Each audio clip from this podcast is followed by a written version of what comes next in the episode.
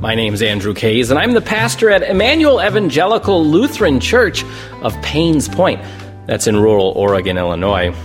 You're about to hear me preach. Now, this episode was recorded during the COVID 19 pandemic, during which time public worship has been disrupted. We don't have it every Sunday. Therefore, all sermons have been recorded ahead of time to make them available online. Unless otherwise noted, all scripture is NRSV, used under the gratis policy of the copyright holder, the National Council of Churches.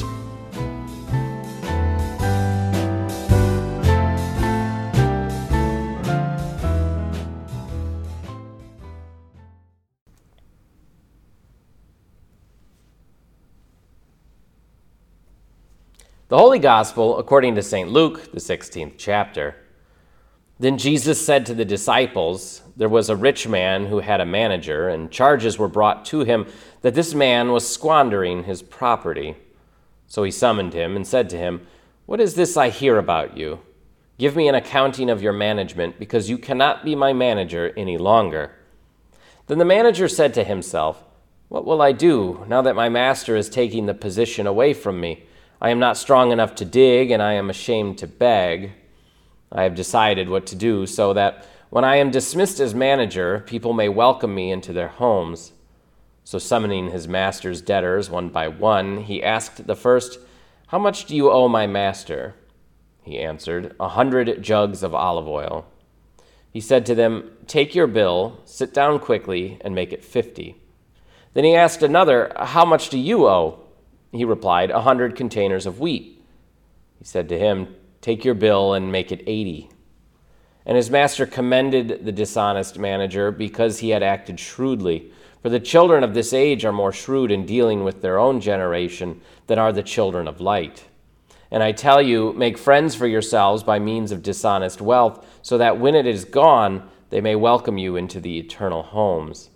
Whoever is faithful in a very little is faithful also in much and whoever is dishonest in a very little is dishonest also in much. If then you have not been faithful with the dishonest wealth, who will entrust you to the true riches?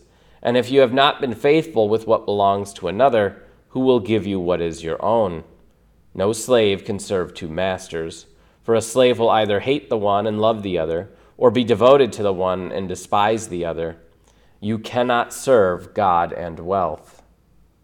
This is the gospel of our Lord.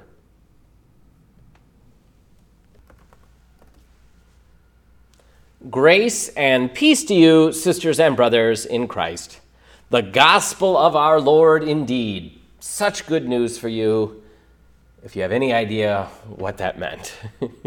what did we just read? That sure was one confusing parable. The man is commended for what's essentially sneakily stealing from his boss, and then he's commended anyway. Like, good job. Now there's the door.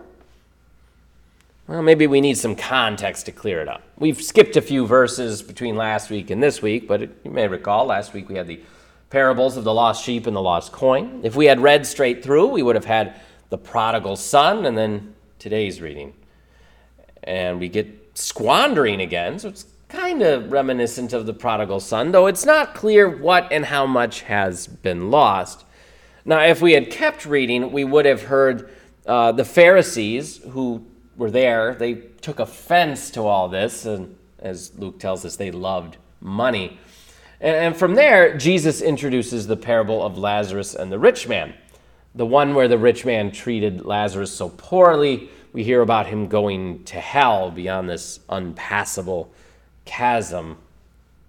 That's what comes before and after today's reading. And then tacked on at the end of the parable, we get a bit of an explanation from Jesus, though it sounds like there's at least two different explanations given. And they don't quite answer all of our questions. So let's consider the parable and some of those unanswered questions.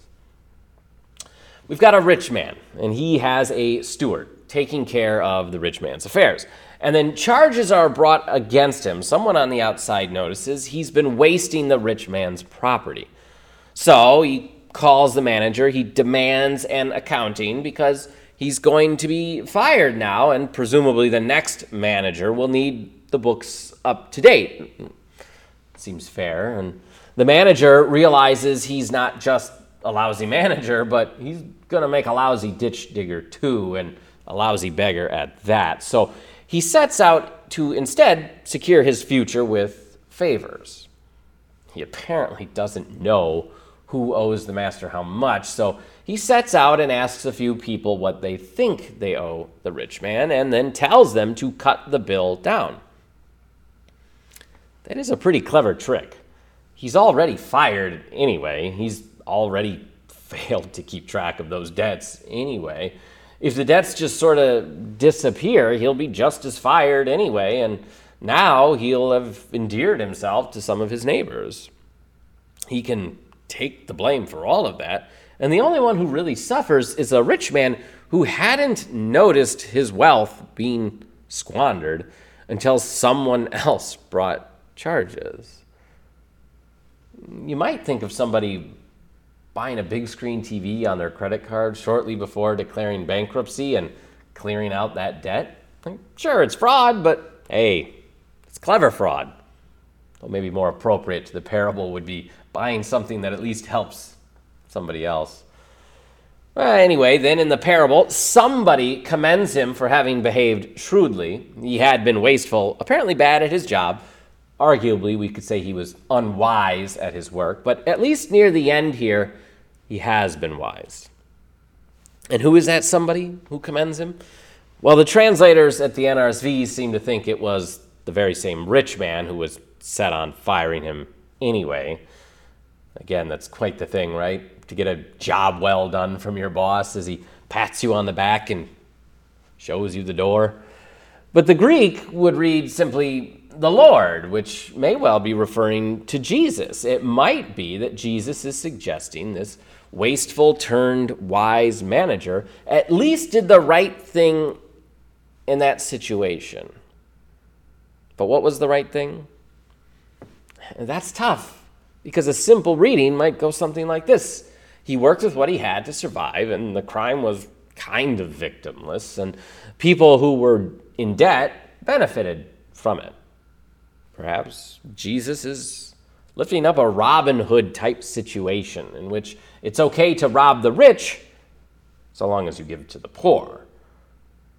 But that's way out of character for Jesus, especially when we remember that other aspect of the context. We're on the journey to Jerusalem and considering the high cost of discipleship.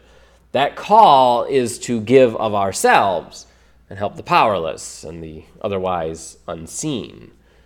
Deceptive self interest seems kind of like the opposite of that, or at least at odds with that. And Jesus' next remark seems to suggest the same.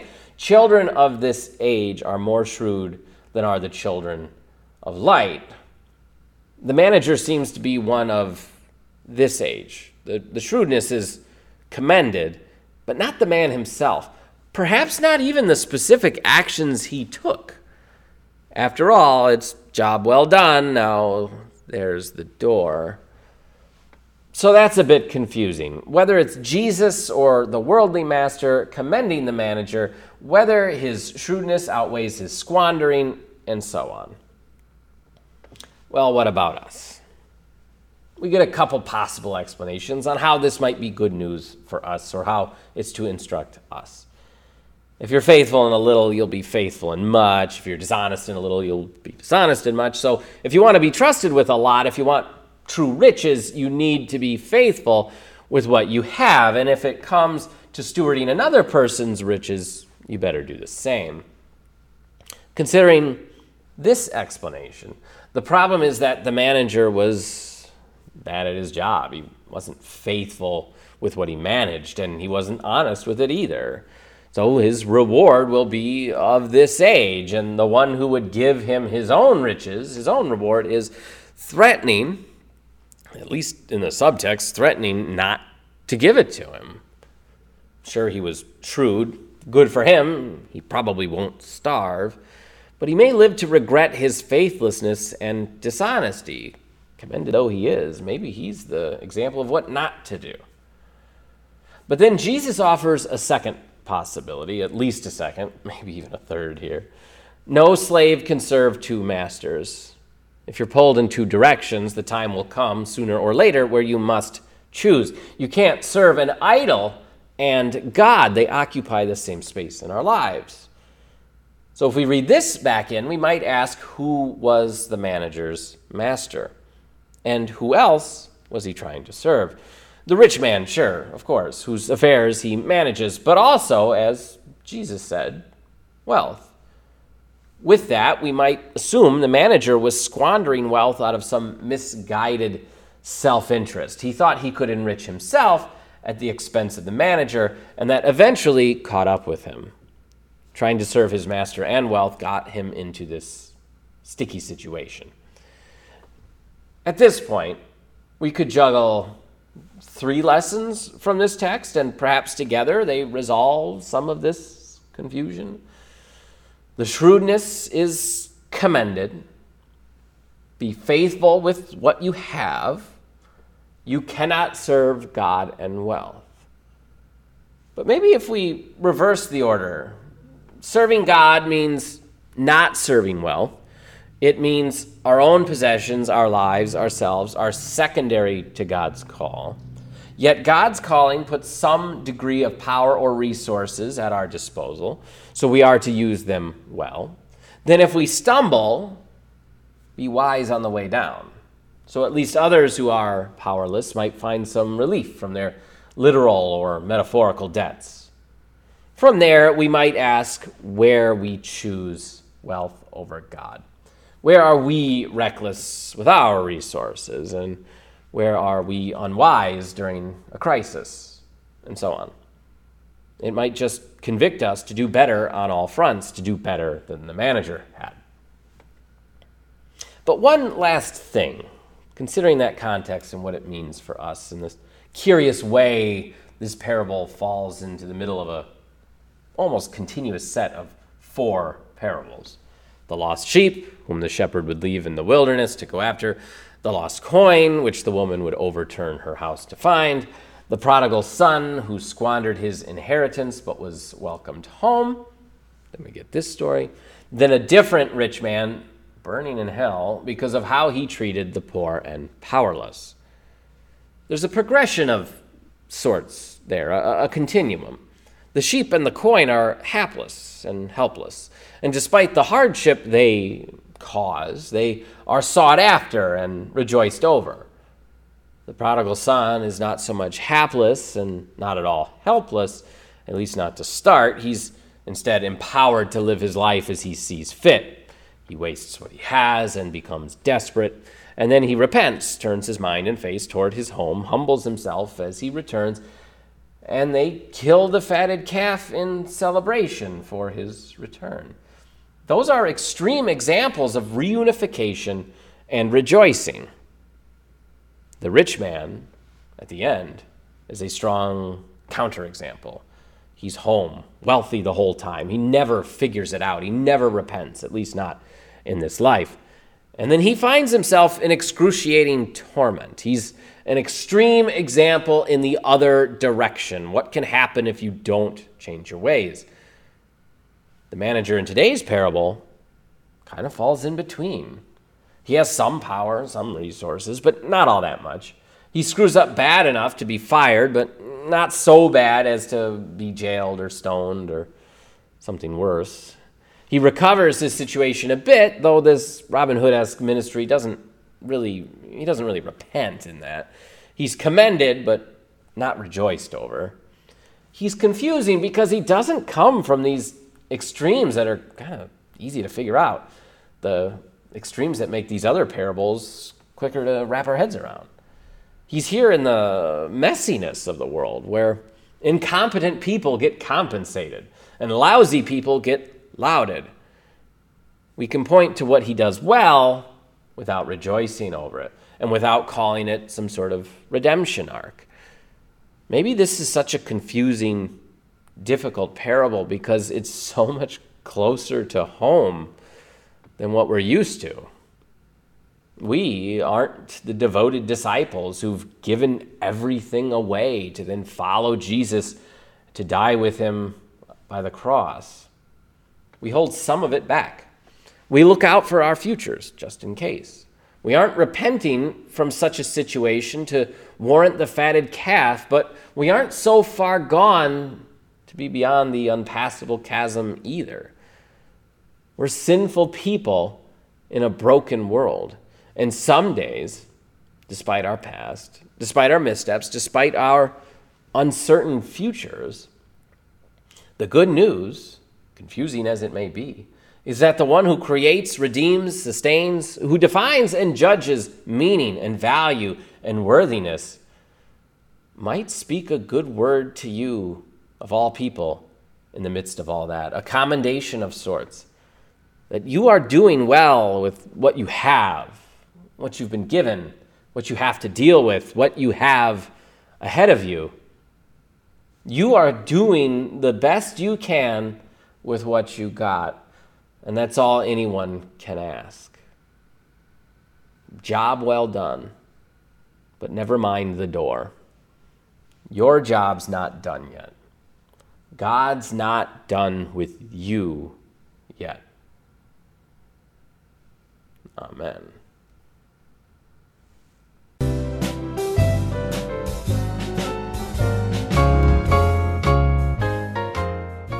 Thanks for listening. I pray God spoke to you in some way. A quick note at the end here, which you can skip if you've heard it before. The audio of my sermons does not always include proper citations. While I do some self study and lean on my seminary education, I also lean on my colleagues with whom we have a regular text study. I also use Luther Seminary's Working Preacher website and their podcast, Sermon Brainwave. Some credit is due to at least one of those sources. Wherever you are, whenever you hear this, please be well. Take care of yourself and each other, and have a great rest of the week.